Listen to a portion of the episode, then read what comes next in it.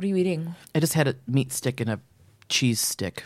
My snacks can only be phallic. Do you like Babybels? Is it shaped like a dick? Then no.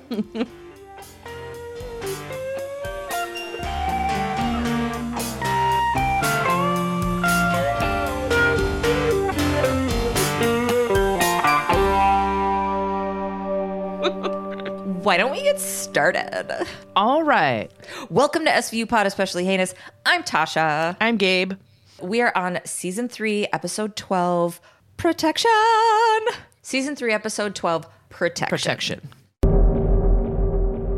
It's a dark alley, and this woman is carrying a child down the street towards a hospital. Her other son is with her, and he's like, Mom, let's go. Ah." She tells him to go into the hospital and get someone. So he runs in. The security guard's like, Oh, why, why are you going so fast? Blah, blah. And he tells the guard that his brother's been shot, and his mom just then walks through the door with the child. The guard grabs the the kid and throws him on a gurney. A nurse notices that there's no exit wound and rushes him straight to ER. Obviously, the mom is like freaking out because they won't let her come in with her son. And the nurse is like trying to calm her down and examine her because she's got blood on her too. The security guard starts calling NYPD, but the mom begs him not to call the police. And he's like, I have to. Like, your fucking kid was shot. Yeah, he looks at her like, ma'am. Yeah. But she's also in a state of. Right. I'm watching it going, that's the most basic thing to say to somebody, but she's trying to process it. And he's like, I don't know how else to tell you, but like, there's no way around me calling the fucking cops. Yeah. She says her name is Lupe Rodriguez and her son who was shot is named Jorge. Now we're in the ER room. The security guard tells a cop that the kid is like super lucky. He's still critical, but should make it through surgery. The cop asks him where Lupe is, and the security guard takes him to the waiting room, but Lupe and her older son are fucking gone. Now we're still in the hospital, but Benson and Stabler are there. The security guard has given Benson the rundown of what happened. He tells her that Lupe freaked out when he called the police. In radiology, Stabler's talking to the doctor. She is Yeah. the doctor who's do- taking care of everything. Right. Jorge was shot in the lower abdomen. She says she thinks he's probably five or six and he's going to be fine from the gunshot,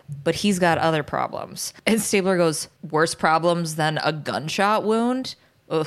Yeah. She had noticed some healed fractures on his x ray, so she did a full body scan and found healed fractures all over his entire body. Like this kid has been getting terribly abused. Yeah, like jaw mm. on either side of his jaw, he had healed fractures. Yeah. Ugh. Arms, legs, everything. Mm-hmm. Here we are at the squad room, all of us together. St- Stabler's telling the gang. Stabler's telling the gang that the doctor says that Jorge got beat up for years, but no one from the hospital recognized him or his name. Or anyone coming in matching his series of injuries. Yeah. Lupe gave them a fake address and social security number. Cragen says that they're either new to the area or Lupe took Jorge to a different hospital every time he was hurt. Munch and Toots are rolling around ideas that going to different hospitals make it harder to pick up on abuse or that Lupe was protecting a boyfriend that didn't like Jorge. You know, they're just spitballing trying to figure out what's going on because this is bananas. I don't like how they said, or boyfriend that didn't like Jorge. Why? What do you mean? As if it's like I don't like that kid. If there's somebody injuring a fucking five or six year old, it has nothing to do with his feelings about the child. Right. Okay. Yeah, that makes sense. I'm nitpicking, but I don't fucking like that. It's not about like the writer, whatever. It's an arbitrary thing, but I heard it and went, gross. No.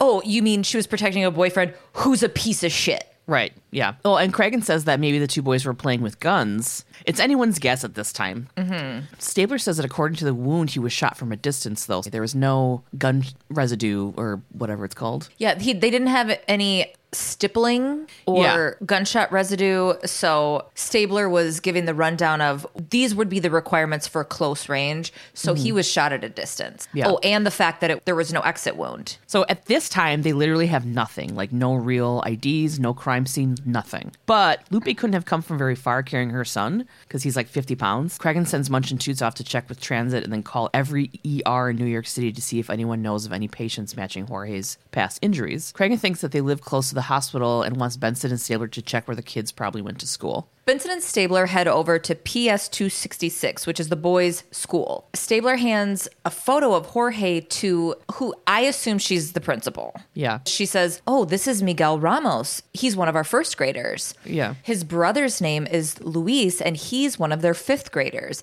Luis is currently absent, so she's kind of putting together that this may be the reason. Right. The detectives let her know that Miguel was shot but is going to be okay. They said that the boy's mother, Lupe, gave a fake address.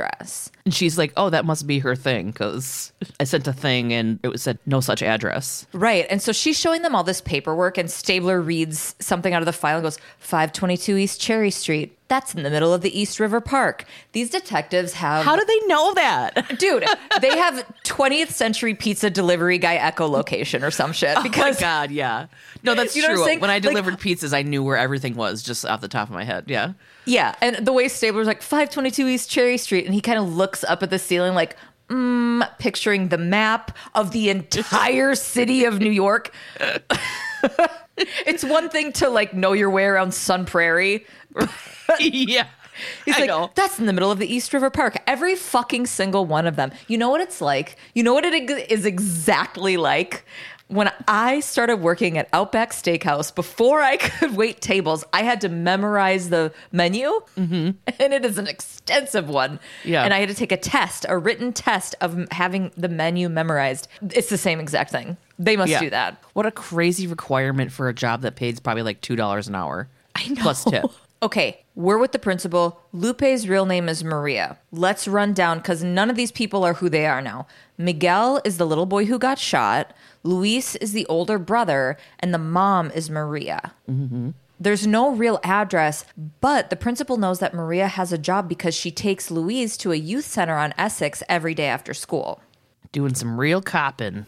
At the youth center, a man in a long sleeve shirt under a t shirt, so you know he's cool, tells Benson and Stabler that Miguel and Luis are regulars there. Benson and Stabler ask if they have any friends that they can talk to. And the dude's like, Kevin, Kevin, get over here. Kevin Fucking comes Kevin. up. He leaves the game of pinball that he's playing. There's a lot of kid noise and air hockey table noise and mm-hmm. squeaky fucking gym shoes. So Yeah. we know we're at a fucking youth center. A fun Right. one. Kevin tells the det- I can never say the detectives. I'm always like Kevin's the detectives. Imagine, you know what we should do sometime? We should recap an episode super trashed and see how Oh my goes. God, we should. we should. We should recap something, but do it like messy drunk. We should. Oh my God. Yeah, we should do that. Anyway, we're talking to Kevin. He's a counselor there as well. He says that the Ramos brothers, Luis and Miguel, are great kids. Also, that Maria came by yesterday, but he says she does that like once a week. The rest of the time, Luis takes care of Miguel. Just your standard big brother stuff, your standard good big brother stuff. Like this Yeah. kid is the oldest, he's the overseer of his brother. Yeah. Also, Kevin knows where they live because he walked Miguel home once when Luis was sick. So he's going to give a little boost to the cops' investigation.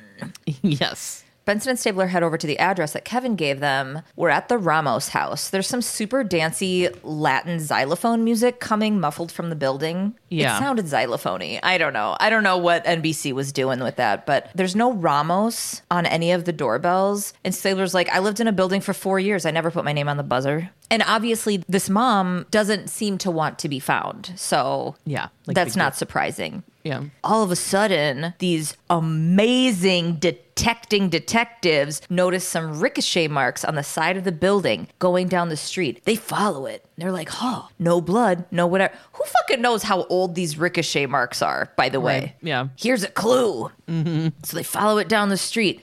Olivia pops a squat in front of a railing. It's like, I found some blood. Oh my God. And I was just like, what the fuck is this shit? Like, Here's a minuscule amount of blood. She gets out a detective magnifying glass. or, yeah. She dramatically pulls it out of Munch's trench coat. So they're like, we need to call Boston Rob and get him and his crew down here. Boom, mm-hmm. CSU at the scene. Boston Rob is there leading the pack. Now that we've both mentioned his attractiveness, by the way, I mm-hmm. cannot not acknowledge it. yeah. All yeah. right, It's the fucking jacket, dude. The NYPD windbreaker blue is his fucking color. Yeah. Okay. He looks a way that I register in that jacket that I do not register in a white lab coat for him. Mm-hmm. I'm a windbreaker girl. I didn't know it, but I guess I am. It makes him a different person. The white lab coat, he's Clark Kent. But throw on that blue windbreaker, huh?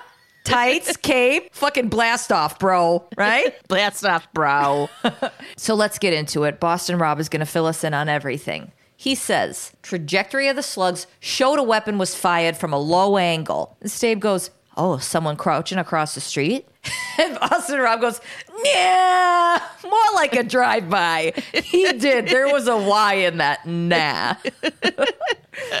we found more slugs than shells, so some of the shells might have ejected into this car. There's a car hmm. parked on the side of the street.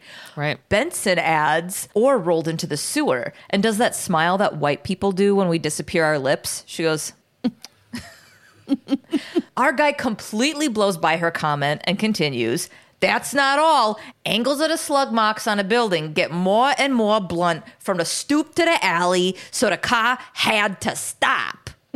There's also some kind of skid marks on the road where the shooter peeled out and sideswiped a car on the way. Mm-hmm. And Boston Rob goes, We'll get the chemistry set out and match the prints to the manufacturer. And oh my God, I'm sending okay, hang on. I'm sending you the photo that I took of Boston Rob after he says manufacturer. Do you know? I know exactly what you're talking about. Oh my God. I I tried to- had I- the time of my life. It I took tried me to a s- I- while. I, literally tried to snag it too, but I, I couldn't get it after the second try and was like, I'm done. I'm gonna post it. I can't even do it. He's like, where did that fa- Ah. like where did that face even come from? Manufacturer. Like I go on for too long about how I'm attracted to him, and then he's like, "What?" He makes a weird face and you're like, oh, kill yourself. He looks like fucking Sid the Sloth from the Ice Age movies oh here. my God. Gotta match the paint the manufacturer. so anyway, see, I can't even look at that now. I'm over it. Benson and Stabes ask him how long it'll take to get the make and model, and he's like, "For you two, give me a day." I was like, God, I hope that sucks. That he can just like, instead of the Oh. order of a crime, like he's just like, ah, I like you guys. And you're like, what? This isn't the job for that. This Right. isn't like for you two, get in the front of the line. Your burgers are coming first. Yeah. Now Munch and Toots roll up. They had been in the building looking for witnesses. Boop, surprise, they didn't find any. But they found out that Luis and Miguel live with their grandma. Ugh. I know. You just did you just did the ugh, which is my entire emotional state for this next scene. Munch and Toots are in Grandma's apartment talking to Grandma. She's the sweetest little lady. You mm. don't see her much in the episode, but she's so sweet. I don't know how she's surviving all of this, by the way. Like, Ugh, uh, the strength that she carries with her. yeah. The other night, she noticed that the boys weren't in their bed, so she assumed Maria took them for the night. Last month, Maria showed up and asked her to take care of the boys for her. And then the grandma starts crying, and she's like, It was like the, only the second time I've seen them in two years. She says Maria is staying with some friends, but that she's trying to find her own place for her and the boys. Stabler's like, Why would anybody want to hurt them? And the grandma says that last year Maria was arrested for drugs. Maria asked her for bail so that her boyfriend wouldn't find out. When Maria dropped off the boys, she told grandma all the drug stuff was in her past and she wasn't going to fuck around with it anymore. Grandma gives Munch Toots the address of where Maria used to live in the Bronx and then gave them Maria's number at the restaurant where she works. At this restaurant, the owner tells Munch and Toots that two detectives had already been there. Don't you people communicate with each other? This dude is busy, busy. Yeah, like yeah. busy, busy. For some reason, I believe him that Yeah. he can't stop and talk to these guys more than any other trash mover or box mover or doorman suitcase mover side mm-hmm. character Yeah. this guy goes on to tell them that these cops looked more like drug dealers than cops I was thinking like, "Oh my god, this is like are these fake cops?" or cops on the take. Yeah. That's what I thought. Yeah. They told him that they were undercover. Maria didn't show up for work that day, though, and he told the detectives that he didn't know where she was. He said that Maria started acting weird two days ago. Some customer comes in and calls her by name. Then she makes like she's sick and said she had to go home. Toots gives him his card and says, Let us know if you hear from her. And the owner, Or manager, whoever he is, he's yeah, says that, uh, Well, I've got her paycheck, so she's going to be calling me. Benson and Stabler are at Maria's old apartment in the Bronx. A dude named Fredo Garcia answers the door. He's got a little like colonial pony too. Obviously, we're like, this is the guy. Uh huh. Yeah. So he lets them in and says that he hasn't seen his family, Maria and the kids, in about a month. He was away, he says he was away on a business, and when he came back, they were all gone. Right away, I'm like, oh, this guy seems like a respectable dude. Really, He- I was like, oh, he's this is this he's it. well, you've seen my past. I have a horrible judge of character. Well, so do I. But he opens the door. You're also extremely skeptical of everyone. okay, yeah. So Stabler tells Fredo that Miguel was hurt, and he immediately asks if Maria did it. That's what made me question him. Yeah, and they're like, "Why would you say that?" And she's like, "Well, she has a terrible temper." He says he's seen her hit Miguel and threatened to call the cops on her if it happened again. And I was like, "Okay." He thinks that that's why she left with the kids. He didn't report them missing because he looked himself and figured if she wanted to leave him, there was nothing he could do to stop that. He has to respect that or whatever. He like then opens the door for Benson and Stabler and asks them if they find Maria to tell her he wants them to come back. This guy's full of shit. Mm-hmm. Benson and Stabler in the hallway. They don't believe Fredo at all. They're just as skeptical as we are. Yeah, Thank the- God. They're like, if he's so concerned about Miguel being hurt, why didn't he ask what happened to him? Right. And Stabler's like, I want to know what this fucking guy does for a living. Benson is like positive someone's dealing out of the building and points to some cameras.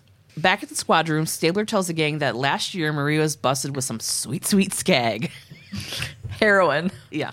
And a thousand in cash. It was like a dozen dime bags. It was like obvious she was trying to sell. She didn't have a previous rap sheet, so the DA knocked the charges down and she only got a year probation. And none of this makes sense to Craig. And he's like, None of this jives with a woman slinging burgers to support her kids. He says it like he's been hanging in a basement jazz club, listening to Duke from a couple episodes ago play Yeah. his saxophone. he's like, I belong here. None of this jives. He just like walks out snapping. So the day of the shooting, the boys went to school as per usual and to the youth center as per usual. Maria picked them up and went to grandma's house where Miguel was shot, and then they went three blocks to the hospital. They don't know where Maria was before that. Munch is running a rap sheet on Fredo. In the meantime, Cragen sends them to the hospital because Miguel is awake and asking for his mom. And I'm like, oh. Benson and Stabler are at the hospital. They rush in, and the doctor tells them that Miguel is dead. They're like, What? You literally just called us and said he was asking for his mom.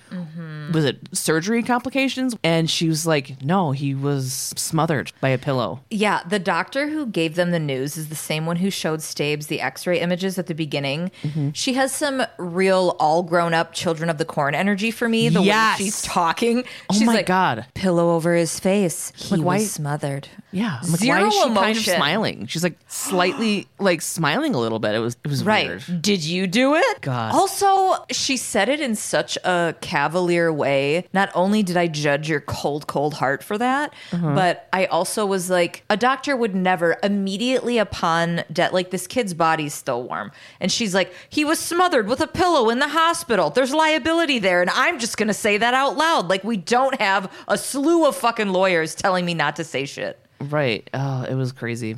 So Cabot's like, you shouldn't have done that. she pops out of a bedpan. Should have done it. Nope.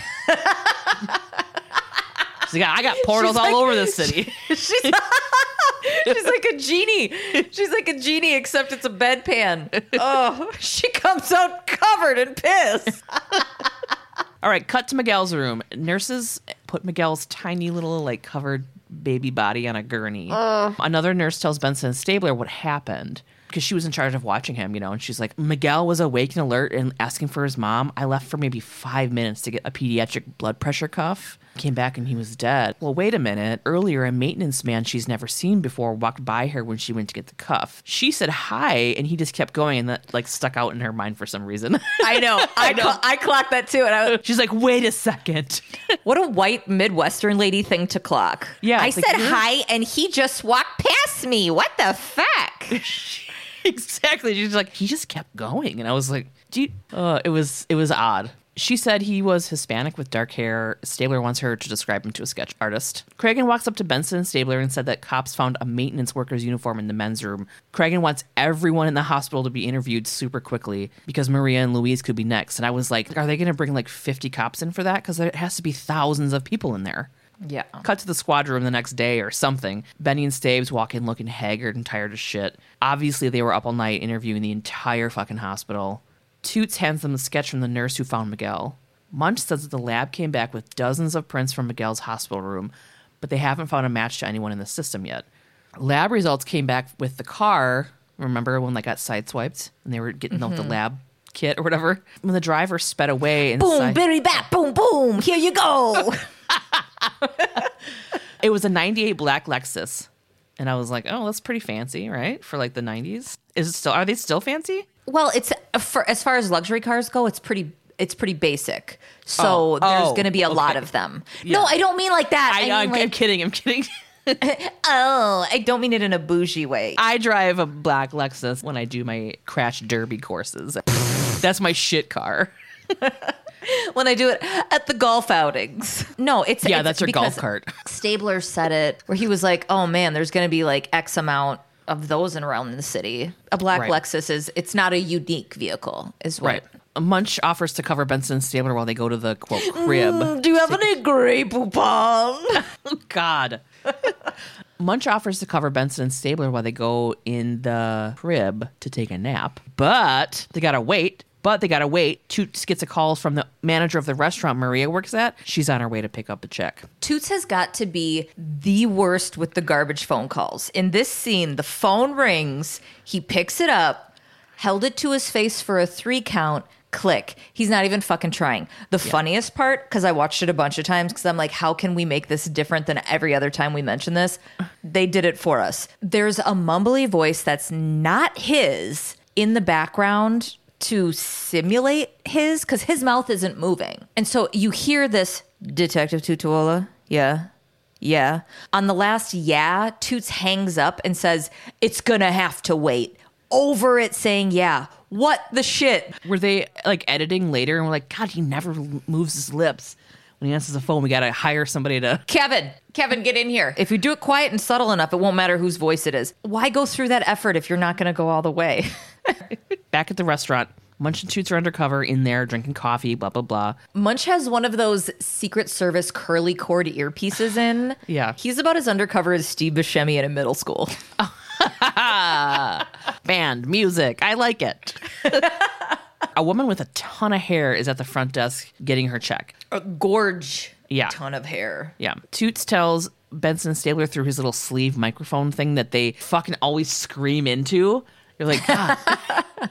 He's like, yeah, she's in here. Olivia didn't see her come in, and neither did Munch and Toots. So the lady picking up the check is totally not Maria. Munch and Toots follow her, and this like 70s detective music starts playing, and I fucking love it. And It's so here, good. yeah, here we have a full fucking view of Toots' colonel pony. It's fucking amazing. it's like If you straightened it, if you flat ironed that shit, it would be down to his elbows for sure. You think so? Yeah, dude, curls extend. That's true. in- you Yeah. know, uh huh. She goes to a bus stop. Toots follows her onto the bus. Where is she taking them? And then Munch hops into Benson and Stabler's totally inconspicuous absolute cop car. it's like total cop car. So the bus stops then, and the woman gets off. Toots is following so close behind her. He could hop on for a piggyback ride. He Oh is God. steps behind her. He is. None of them have any idea how to police right now. It looks like. And if you think that women, I don't care what city you're in, don't know who's behind them at all times, Yeah. I'd be like, this dude's behind me, behind the restaurant bus, and he got off at the same. Like, we're clocking that shit 24 7. he could be half a block behind her and she would know. The Yeah. fact that he like if she would have stopped to look down to see if her shoe was untied, he would run right into her. Yeah. The woman gets off the bus and walks up to fucking Luis. Toots is right behind her and he's like, hey, Luis, and flashes his badge. He's not Yeah. even close to him. Like, you should have just waited. Oh my God. Fucking Luis takes off. Benson catches him right away. This lady is like all confused. Her name is Annie Cologne, which I fucking just like the way that her first name and her last name sound together. It's is mm-hmm. great. She says that Maria asked her to pick up her check, but she doesn't know where Maria is. Maria's been sleeping on her couch for the last week, though. Last night, Maria told Annie she had to leave and to give the check to Luis. So they're all kind of giving her shit like, "Hey, let us know where Maria is. Can you please y- just do some help for us?" Da da da da. Munch is off on the sidelines, leaning against the car. It seemed so out of place, mm-hmm. but he just arms crossed behind him, zero effort, except with his loud ass voice goes, "Luis, where's your mother?"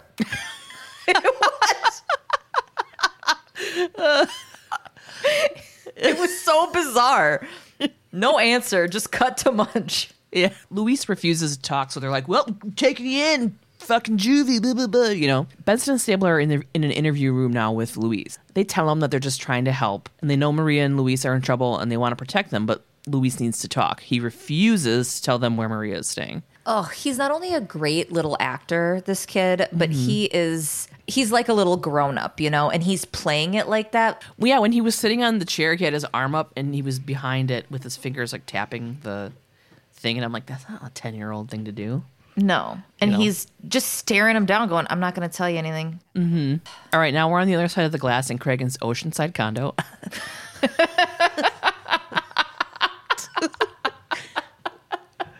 a lot of pastel. He's worked really hard, okay? he has. He deserves it.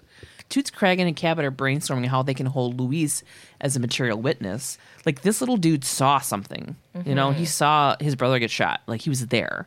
yeah. Cabot doesn't want to hold him though because he'll just go into juvie and he'll be scared even more. Little Luis doesn't even know that his brother Miguel was murdered. Ugh.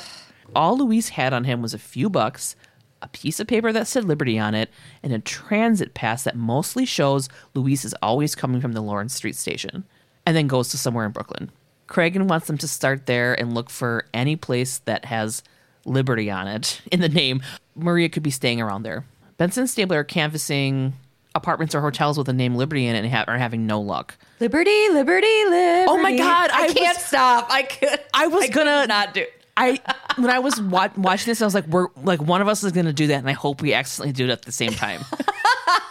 Benson and Stabler are canvassing any apartments or hotels with the name Liberty in it and are having no luck. Next on the list is a place called Liberty Knickknacks. Maybe Maria has a job there. Hmm. Hmm. Benson and Stabler go into Liberty Knickknacks. And who's there? Maria carrying some boxes in an aisle. So they split up so that they can flank her, which is amazing that Stabler didn't just stand at the entryway and go, Maria! With his badge wagging around. I know. Hey, Sometimes they do it in a way that actually works. Stabler approaches her and she starts to run, but Benson's on her other side and she grabs her. They're like, Hey, your kid's at the hospital. What's up? She's like, I had to leave him there. Is he okay? They didn't want to tell her at first, but she's like, What's going on? Is he okay? And they're like, Miguel is dead. And she is not believing them. And my heart is in a million pieces because this woman is screaming and crying and saying, No, the doctor said he was going to be fine. She's crying. They're like, We got to take you in. It's emotional. yeah, like you left your son in the hospital. We got to take you in, idiot. Mm-hmm. These guys do not treat her in the way that I, need her to be treated. I know. and I don't know if it's strategy, but if it is, it's traumatizing and I don't like it. They also don't know anything about her. They're thinking that she's like some drug addict that left her son at a hospital. Drug addict, drug dealer. Yeah. And Yeah. that she's like a piece of shit mom or something. you know? Right. But it's also like her kid died though, so just chill. Yeah. I don't care what your circumstances are. Let's work on our fucking bedside manner. Let's take a weekend course, everybody. I swear Just to God, in- you say that every single episode because everything they do is terrible. Everything can be solved by a two day workshop. Just do it, guys. They've got her back in the interrogation room now, and Maria is pissed. And mm-hmm. she wants Benson and Stabler to let her see her son Luis. They tell her that he's going to go to a foster home, and she is pissed about it. And they're like, Oh. Where were you when your son Miguel needed you? And I'm like, What the fuck, you guys? yeah, chill. And she said, I thought he would be safe in the hospital. I had to go to work and whatever. This woman is not going to be able to sit in the hospital and they don't even know all the details about it, but mm-hmm. she couldn't be there. They accuse her of being the one to cause all the abuse with all of his healings and fractures and things like mm-hmm. that. And they tell her that they talked to Fredo. And she's like, What the fuck? You talked to Fredo? She was immediately at a 10 about She's like, it. he knows that we're here. Yeah. they tell her that if she didn't hurt Miguel, then they know it was Fredo. And she's like, I'm not saying anything. So like, well, how was his relationship? And she's like, uh, he loved them. We all knew that that Yeah. that wasn't the case. Benson's like, stop covering for Fredo. Stabler tells her that they can protect her and Luis, and she's like, to say it in your terms, Stabler. no. Right. Yeah. I know that you fucking can't. I cannot talk, and you cannot protect me. Yeah. On the other side of the glass in Cragen's dugout. Kevin and Craig.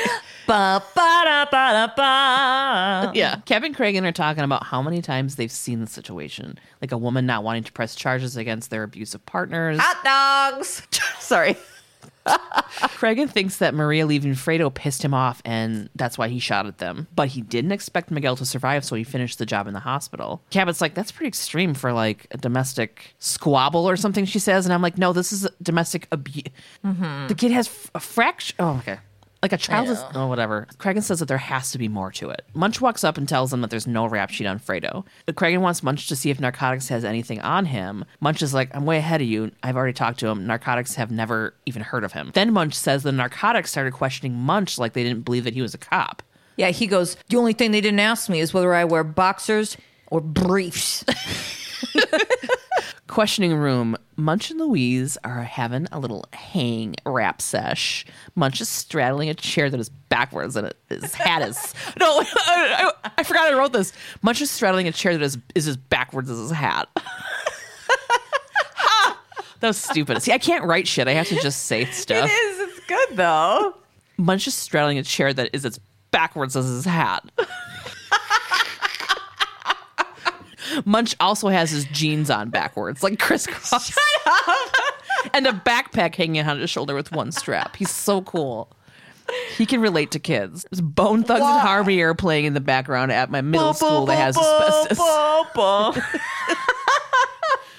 Munch is telling him about how when he was a kid, his mom would hover over him, but not like Maria does to Luis. This, for some reason, piques his little interest. Munch is telling Luis that he seems very independent. This little dude is always helping his mom and picking up his brother and like ride the subway. Mun- and Munch has a lot of respect for him. He knows how to treat him like a little adult to get him to talk. Yeah. He's like, somebody's got to do it. Luis says that he didn't take care of them too well because Miguel got shot and he thinks it's his little baby fault. Mm. Luis doesn't really want to talk about what happened because it will get everybody in trouble. And he's like, he'll hurt my mom if I say anything. Munch tells him that he and his mom take care of each other and she needs his help right now. This little guy has like tears on his face and he starts to open up. He says he saw one of Fredo's men in the car where the shots came from. Mm. Toots is in an alley talking to an informant who looks really familiar, by the way, doesn't he? Did he not look familiar to you? I tried to look into who he was and I couldn't find him credited. He was a great Actor, actor, though. especially with his He was very natural and believable and I liked what he I really enjoyed what he brought Yeah. to the character and how he breathed life into it. Yeah.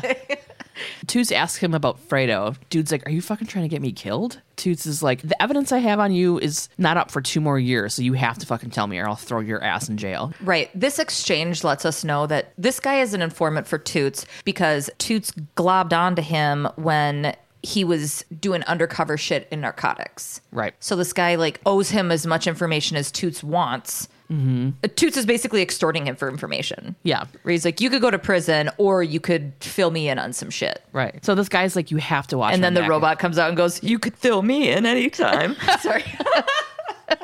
So this dude's like, Fucking watch my back if I tell you shit. So Fredo is new. Okay. Mm-hmm. Two years ago, Fredo cornered the dope market in this area. He came in and killed all of the local competition. A dude named Joey Stapleton was in the main dude in the Bronx till Fredo fucking killed him.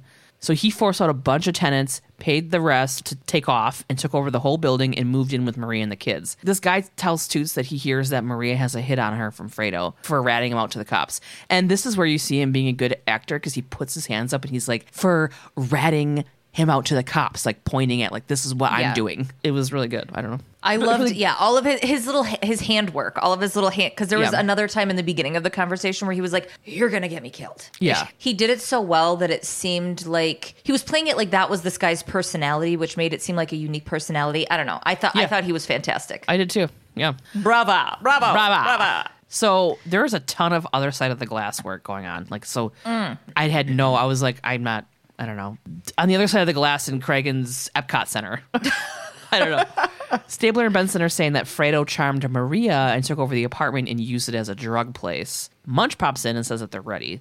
And they're like, this might be the only way we can get them to talk. So they bring Luis into the room with Maria and they all watch. Maria tells him that Miguel is dead and she tells him it's not his fault. Luis is like, yeah, it's fucking Fredo's fault. I fucking told Munch about Fredo. And Maria starts banging on the glass and freaking out, and saying, he lied. He's like, she's like, take it back. He's a fucking kid and you tricked him into talking.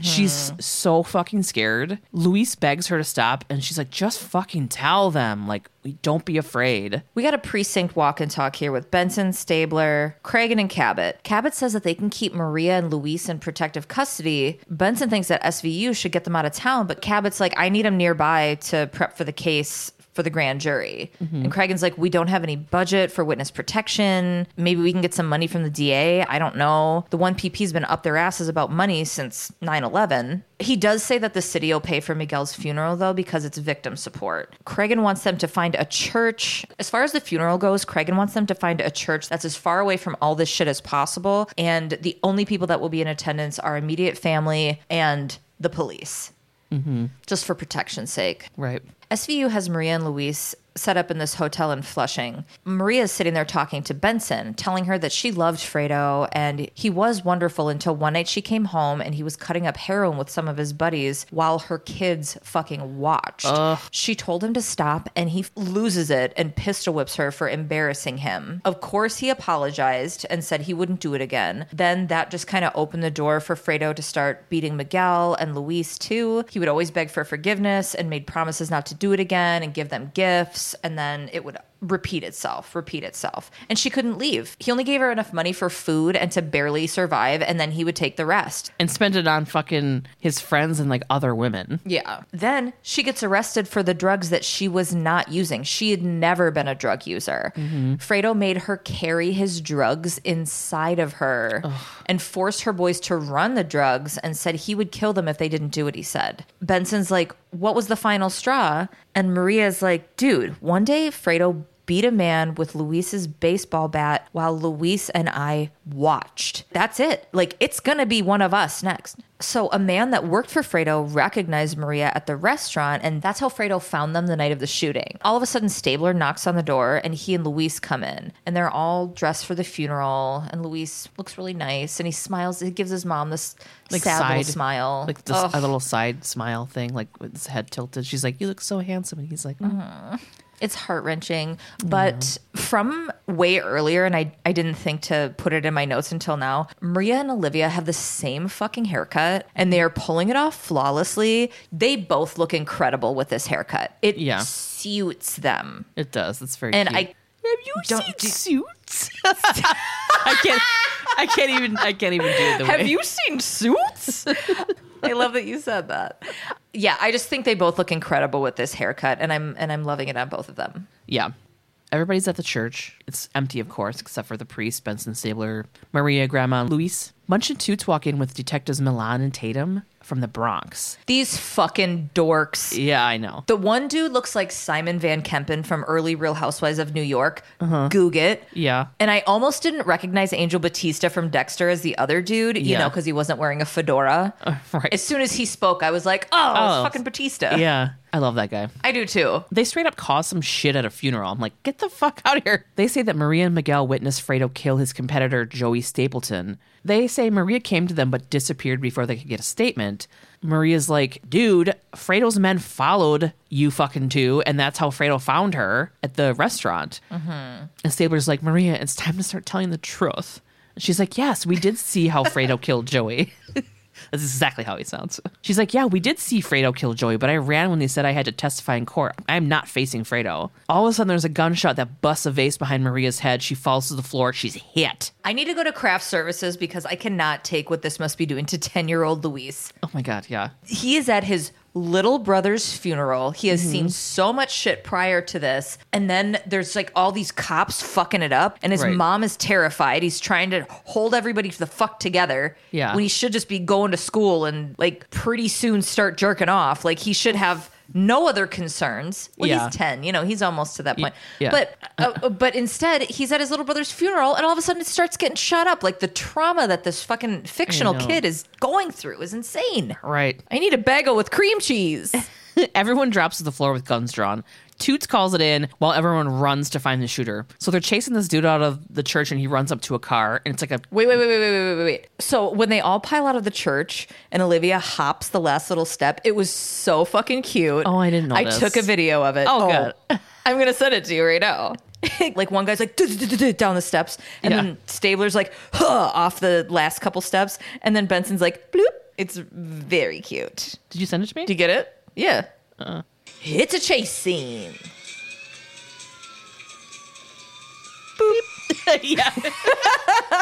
Cute. They got him surrounded. Bronx detectives drag the guy at the wheel out of the car while Benson cuffs the shooter. Ooh, the car is a black Lexus with silver paint scrapings on it. They find a fake badge, the one used to fool the restaurant owner guy. Fucking Stabes asked where he got the badge, and the dude said, shove it. And Stabler's like, I'm sorry, what? He's like, shove it. it was so funny because he, he sounded like a little kid. He's like, shove it. And you're like, what? Yeah. He's like, Sh-, I said, shove it. Stabler legit starts choking him. but super calm and scary, which Yeah, and I'm like, this is illegal. like that guy get that guy's whole case is he's free to go after that. An ambulance comes and gets Maria out of there. Thank God she was only shot in the arm. Maria's telling Benson that they that she's like they're getting her in there and she's like, You can't keep us safe. Like you're like you're never going Right. to. And it's like hot take, they never can. Now that we've got this guy picked up, we've got a lineup. Munch asked that nurse that was taking care of Miguel if she recognizes anyone. She picks out number three, the guy that shot up the funeral. She says he killed Miguel. And she's really only there because she's pissed he didn't say hi back. yeah. That's that motherfucker. That's so rude. Does he not know how rude that is? Yeah, and then he went and smothered that kid with a pillow. But first, He didn't say hi back. the dude's lawyer, who's early 2000s Nicole Richie in a Reba wig, Ew. says- uh, yeah, though.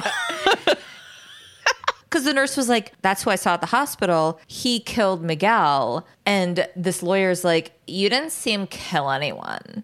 and Cabot's like, girl, calm down. We're not in court. Like, chill.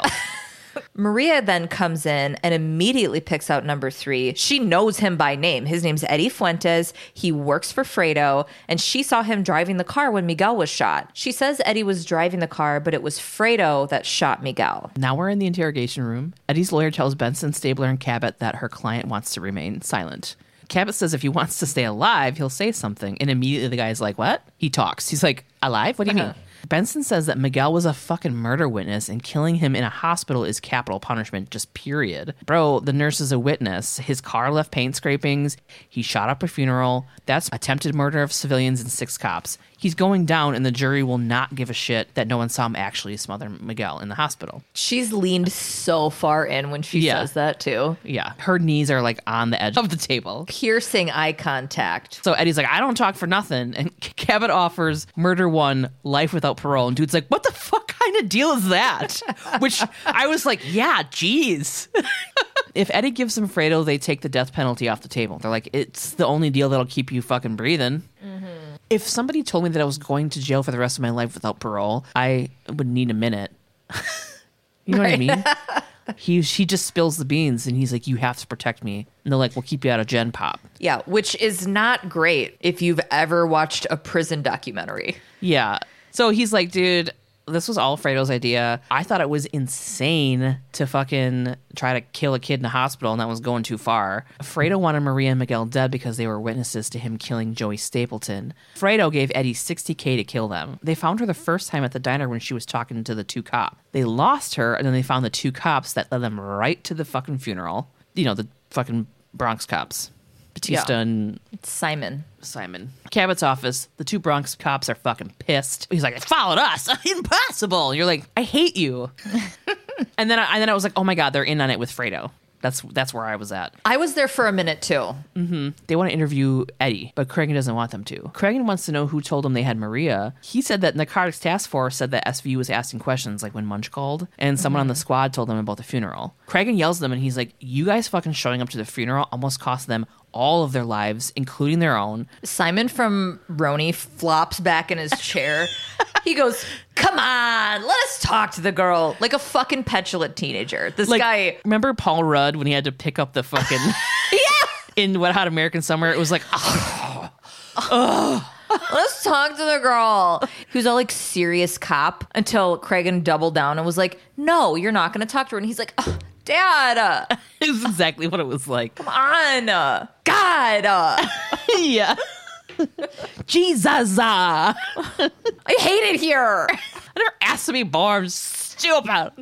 Cragen says that if they want in on this, they have to follow his orders. Okay? Yeah. And they were both like, Hmm, all right, Dad. Benson asked if they went to Maria's hotel first, and he, they're like, yeah, they did before the church, which means Fredo could know that SVU has Maria and Luis at the hotel. they have to move her and Luis like right away. Mm-hmm. Cragen's like, you guys, we need to work together to, to protect Maria, which means you guys just bought yourself the third shift. And they're like, "Oh, Out on the street, Benson and Stabler are moving Maria and Luis to a different hotel. Maria doesn't want to go to this hotel because she doesn't drive and they'll be trapped there and Luis won't be able to get to school because it's like way out of yeah, the area. She's like, Luis needs to be in school right now, and you're like, no, he I doesn't. think I, mean, she just wants to try to keep some sense of normalcy Yeah. for her kid. But I'm sorry, now is not going to be the time that that's going to happen. Yeah. They're like, sorry, dude, we have to get you out of the city to keep you safe. She says to let her and Luis go and she'll come back to testify, but that's what she said before and she disappeared. They can't risk mm-hmm. that again. Now Maria's in the back seat with Luis saying that she never should have gone to the police. She feels like because she went to the cops, she's the one who killed Miguel. She's like, You guys can't help me. You can't help us. Anybody here could be Fredo's people. That could be one of his guys. That could be one of his guys.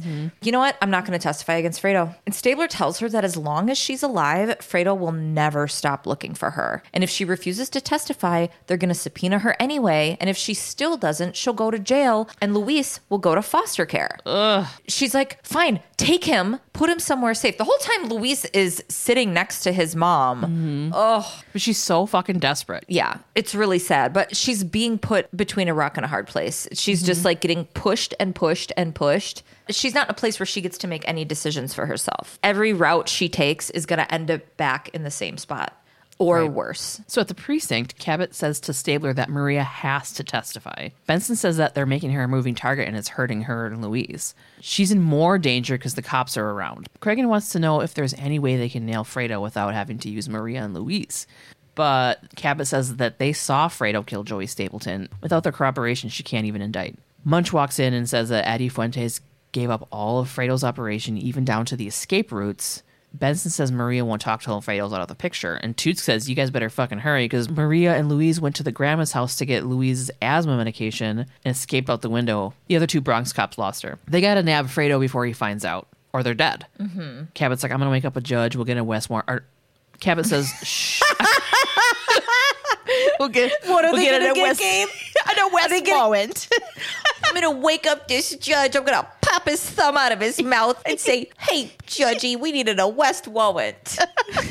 we gotta get an arrest warrant. because It can only be for Fuedo's drugs." I'm not messing around with any other charges for this arrest warrant. Drugs only. I'm serious, you guys. oh, shit. I don't know what time it is, but I'm gonna wake up the judge and he's gonna be crabby. All right. Cabot says she'll wake up a judge and get an arrest warrant for Fredo, but only for drugs. Right. Now we're on the street. Toots. so yeah, Toots is on the street acting like he's jonesing for some sweet drugs and posts up next to some dude that asks him what he wants. He's looking like Method Man in this dumb fucking bucket hat. Oh God, yeah, that fucking hat. This this dude's like, it's 4 a.m., dude. We're closed. Mm-hmm. Toots whips out a pile of cash and tells the dude to open up. Dude's a little suspicious, but takes the money and tells Toots to follow him inside. It was funny because the guy's like, "I never seen you before," and Toots is like, "I never seen you before. Who cares? Like, Yeah. give me them drugs." Once they get inside, Toots like puts him in this weird headlock. And I, I when I watched it again, I was like, "What is that?" He just kind of like comes up behind him like he's gonna do like he's gonna do a piggyback ride, but then like puts him in like a half Nelson. It's super weird, and then pushes him up against the wall. The guy's like, "Do you know who I am? If you're gonna fucking rob me, are you kidding?" And And he's like, "Shut up! I'm the police." And then a pile of cops pop in with guns and shit, flashing lights for some dumbass reason. Like, right, if they're trying to be slick, why they got all those lights on? yeah, like shut up, get out of here. Just turn them off. I mean. Uh, Shut up! Those lights are so loud. They get to Fredo's door and hear a gunshot and someone scream. Cragen yells through the door, open the door and throw the gun out. And then you hear Maria yell, I'm taking care of this. And she's like, go away.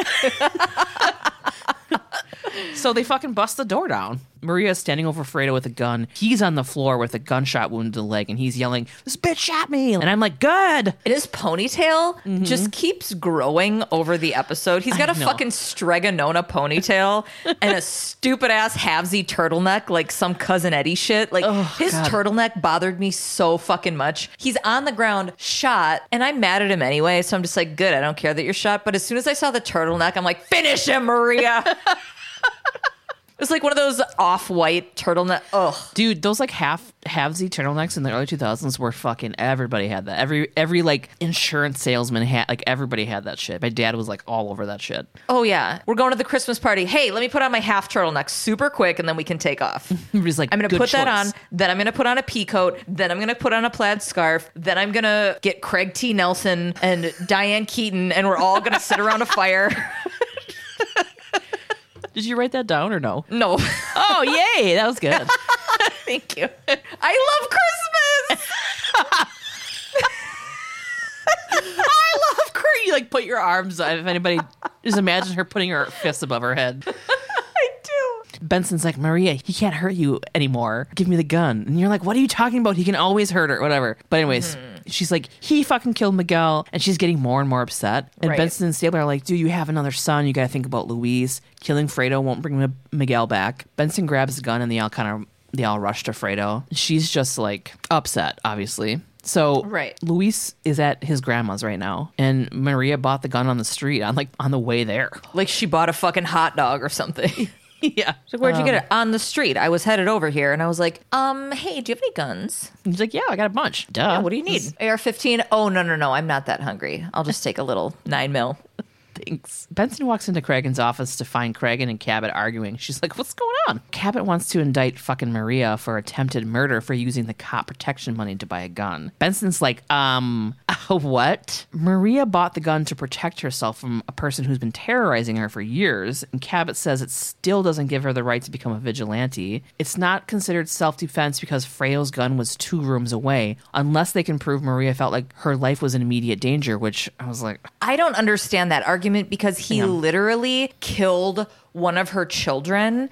And Mm-hmm. if somebody who's been in that position can't have a, a PTSD argument for like the years of abuse that she endured with him, he's been like that sending people. Yeah, he sent somebody to her son's funeral. Like they're she's been constantly running away from him. Right. And just because his gun was two rooms away doesn't mean that he couldn't kill her some other way. She saw somebody beat to death with a baseball bat by this Yeah. guy. That argument doesn't make any sense. Right. I get how Cabot has to bring up all the possibilities, but mm-hmm. no, Cabot. Apparently, extreme emotional distress doesn't apply either because Maria knew exactly what she was doing when she went to Fredo's. So I don't know. Well, she did buy that hot dog on the street. She did, yeah. Yeah. Maria dropped Luis off at grandma's, ditched the Bronx cops, bought a gun, and went to Fredo's to kill him, like it was planned out. Benson argues that they put her in the position, like SVU, like all the cops put her in that position because they couldn't protect her. Mm-hmm. Ugh. Cabot's like, Maria committed a crime, but Benson says that they are partially responsible for the crime. Mm-hmm. Benson is begging Cabot to cut Maria a fucking break. Right. And Cragen says that Maria is her only witness to the murder of Joey Stapleton. If Cabot convicts Maria, her credibility is shot, and her murder case against Fredo is just done. So it's like pick the less of 2 Mm-hmm. Cabot wants to prosecute everything, and I respect like how hard she follows the letter of things. But this is just one of those examples of Right. Give it a little bit of gray. Right. Cabot says she's like, I have to enforce the law, and the law is not always about justice. Your words, remember? Because Cragen said that to her like the second time she's on the show. Mm-hmm. Says Fredo will kill again, and that if anything happens to Maria and Luis, it's on her. And then this is weird because this ending was weird. Okay, hold on. I loved it. Benson, Cabot, and Stabler are putting Maria and Luis on a bus out of town. They say they'll let Grandma know they left, but not where they are. Cabot made the right choice. Stabler's- Liberty, liberty, liberty. Stabler Stabler says he murdered her child. She'll be back. The mm-hmm. end. I don't know how she could. I don't know. It's weird. Interesting. it's definitely not Soup's legal. Yeah. Well, that's it, guys. That was the end of the fucking episode. Chaser. Brown. Russell Peeler Jr. was living in Bridgeport, Connecticut, dealing drugs and committing other crimes, including alleged gang activity. On September 2nd, 1997, he attempted to kill a former drug associate, Rudolph Sneed Jr. He went by Rudy, so that's what I'm going to call him. Rudy was driving his son and his girlfriend's son, eight year old Leroy BJ Brown, home when he was shot. Rudy was slightly injured and was able to ID Russell Peeler as the shooter. BJ was also able to ID Russell in a, polu- in a police photo array. Did you almost say Palouse? What an idiot. Sorry, go ahead. although Russell was unsuccessful in his attempt, he would go on to try again months later on May 29th, 1998. This time, 26 year old Russell shot and killed Rudy in a Boston Avenue barbershop with the same Glock 40 caliber pistol he had used in the previous shooting. Rudy ID'd Russell as his killer in his dying breath. That was May. Okay. On December 23rd, oh my God. May 3rd.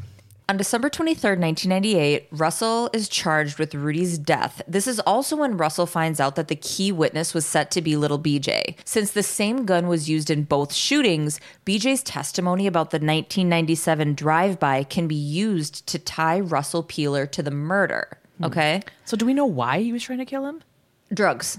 Oh. It, they it was it was speculated that it was possibly a debt or something like that. Okay. I mean, and it was only assumed to be drug related because he f- had dealings with him in the past that were drug related. Well, then two days after he was charged on fucking Christmas Day, Oh, Jesus. like that's a bigger crime to me. Russell told his girlfriend to get out of town because he was going to start killing witnesses. Enter two new people Josephine Lee, a local sex worker and crack addict, and much more than that, but this is all we know about her in this story. I hate when mm-hmm. articles paint somebody. Right. And these are old articles and stuff that I'm reading, but still, it's presented as if that's what we should base our opinion on with her. She's not great in this story, but I don't know. I just, it, that always rubs me the wrong way. Right. So Josephine lived across the street from BJ and his mom, 30 year old Karen Clark, on Earl Avenue in Bridgeport. Mm-hmm. Person number two is Russell Peeler's brother, Adrian Peeler, obvious associate of Russell's.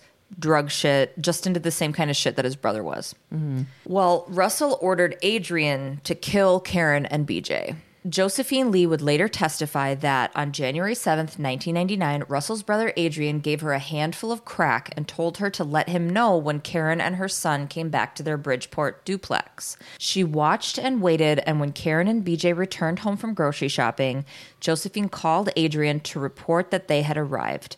Mm. Adrian showed up a few minutes later. Josephine then testified that she had gone to the door, knocked, and when Karen recognized her and opened it, Adrian pushed his way in. He then shot Karen Clark in the chest in front of her injured son, who had been oh. shot in the arm. Yeah. Eight year old BJ screamed for his mom before Adrian shot the little boy in the head, oh killing him. God. Jesus.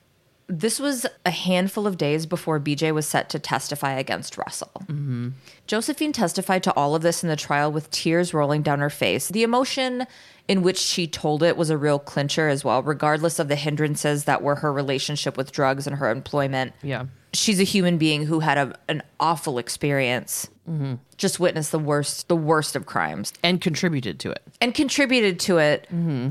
I do have a little more grace there because an addict Yeah, is yeah. not making those sound decisions. You know, the guy gives her a handful of crack and it's like, hey, do this for me. Yeah. You know, it's you're you don't think beyond that. So beyond Josephine's eyewitness testimony, Russell Peeler's one-time drug associates testified that Russell told all of them repeatedly that he was going to kill BJ to keep him from getting on the stand. But more than anything, this judgment came down to motive. In his closing argument, state's attorney Jonathan C. Benedict said this to the jury, quote, "Who in the entire world would have anything to gain by the killings of this little boy other than Russell Peeler?"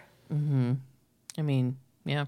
Adrian and Russell both were charged with conspiracy, murder, and capital felony for the murders of BJ and his mom. Federally, they were also charged with drug trafficking. These guys weren't small time corner crack slingers. Mm-hmm. Okay. Russell was heading up an operation that moved 1.5 kilos of crack cocaine every week. Holy shit.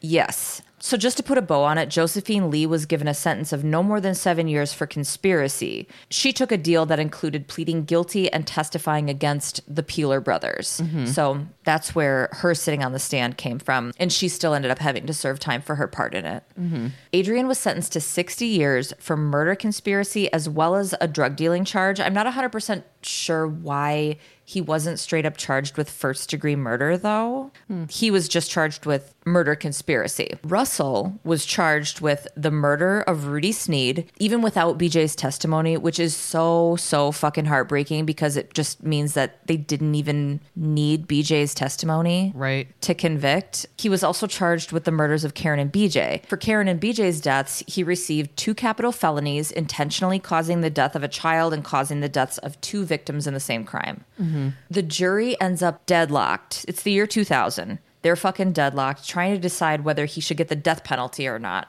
Okay. And they just were like, we can't figure it out. All right. Later, the state Supreme Court ordered a new death penalty hearing with a new jury. It was like fucking seven years later, December 10th, 2007. Finally, Judge Robert Devlin Jr. sentences Russell Peeler to death. Okay. Beyond this, this is 2007. There's a lot of updates that come with a story that's over 20 years old. You know what I mean? Sure, sure, yeah. Obviously appeals and appeals and appeals have happened but then in 2015 the death penalty was abolished for state crimes in connecticut. Oh. Inmates on death row were able to get their sentences amended. So russell peeler he's the second dude in line gets his shit amended. The next year in 2016 the judge changed russell's sentence from death to two consecutive life terms without the possibility of release. Those sentences would run consecutive to the 105 year sentence russell received for the murder of rudy snead. Okay. so he is In in, prison. And there's some other stuff that I, I read beyond that of like these guys are taken off death row, but they're not put they're put in like super duper max security prison and Just sit alone in a cell by themselves forever. yeah, it's a whole other level of super max. They're like, you guys are supposed to be on fucking death row. 23 hours a day of solitary, basically. Yeah.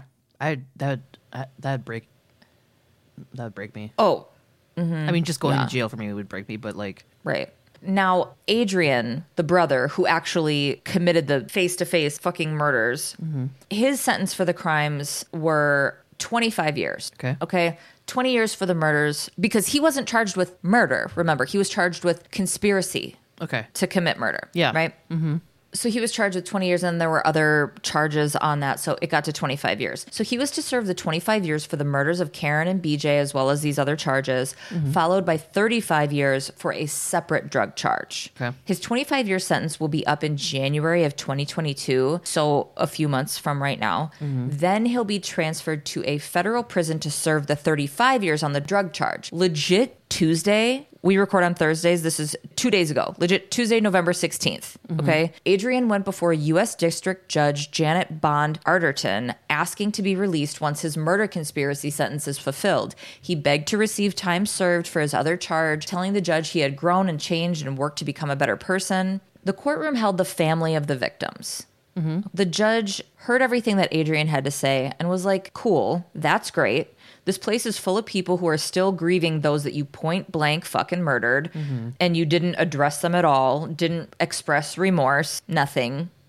So the judge rejected his request for early release, but did end up reducing Adrian Peeler's drug sentence to 15 years only because of current sentencing guidelines went against how he was being sentenced. And he hadn't even started serving that yet. Yeah. The end. Good. Next week, we got season three, episode 13, Prodigy. Benson and Stabler have the gruesome task of identifying the remains of a man and woman who were stabbed in a park. Prodigy? Mm-hmm. I had these friends in high school that were in chess club, and their like slogan for their chess team was "Smack my bishop." That's cute. Get it? Yeah. Prodigy. Yeah, I know. Um, when I saw the thing, I was I saw the name of it. I was like, so we're, somebody's gonna make a prodigy joke. As soon as you said it, I was like, "Don't say fire starter. Twisted fire starter. Oh, also, guess what? We are having A Christmas party. No, wait. Um, I wish I had some jingle bells here to. Wait a second. No. Ugh, Yeah, wait. Yeah. I swear to God, if your fucking jingle bells hurt my ears, I'm gonna be pissed. They're not gonna. You guys, guess what? We're gonna have a Christmas party for our Elite Squad patrons. You're gonna hear more about it, but if you want to come to our Christmas Oh my God, party, you're like out of be- breath because you're excited. You were like, they're gonna hear more about it. We're going to do a virtual Christmas party and it's going to be virtually and Christmasable. Oh my god, fuck off. Um, Everybody's putting together games and prizes, and we're going to hang out. It's going to be on Thursday, December 9th at 6 o'clock Central Time. So that's whatever time it is where you at. You have Google, you guys. But if you want to be able to participate in our Christmas party, you have to be an Elite Squad patron. Speaking of Elite Squad patrons. Let me be excited about Christmas. can. All your I'm gonna fucking be- ghost shit, I'm your gonna be- ghost ass shit. you love it, dude. Jingle bells. I love that there's things that you love, and I love you. So, Thanks. you stupid bitch. you dumbass cunt. okay, that said, thank you so much to our Elite Squad patrons. I hope we see you out at the Christmas party. Haley K, Sonia W, Jenny S, Sky K, Nikki B, Marissa M, Elkie H. Sarah A, Annie G, Mary D, Andrew, Rebecca D, Miranda B, Shelby W, Lex, Emily T, Kayla W, Mallory G, Eliza W, Bonita R, and Marin. You guys, Should I we say that- appreciate you. We love you. Yeah, Should I say the. Meg thing? Meg think just once. No, fuck Meg. Meg's like, if you guys don't start saying my name, I'm not gonna listen anymore. we love you, Meg, and this is that's it. That's it. That. Yeah. So follow us on all social media. Go ahead, do your little jingles while I do it. Follow us on all social media at SVU Pod. Email us at svupod at gmail.com. Check out our website, www.svupod.com. And if you feel like you want to, check out hashtag little bit loud. If you're a podcast that is littler, oh my God, that is so distracting. I, re- I, re- I regret. You mean joyously distracting? Okay, love you. Bye. Love you. Bye.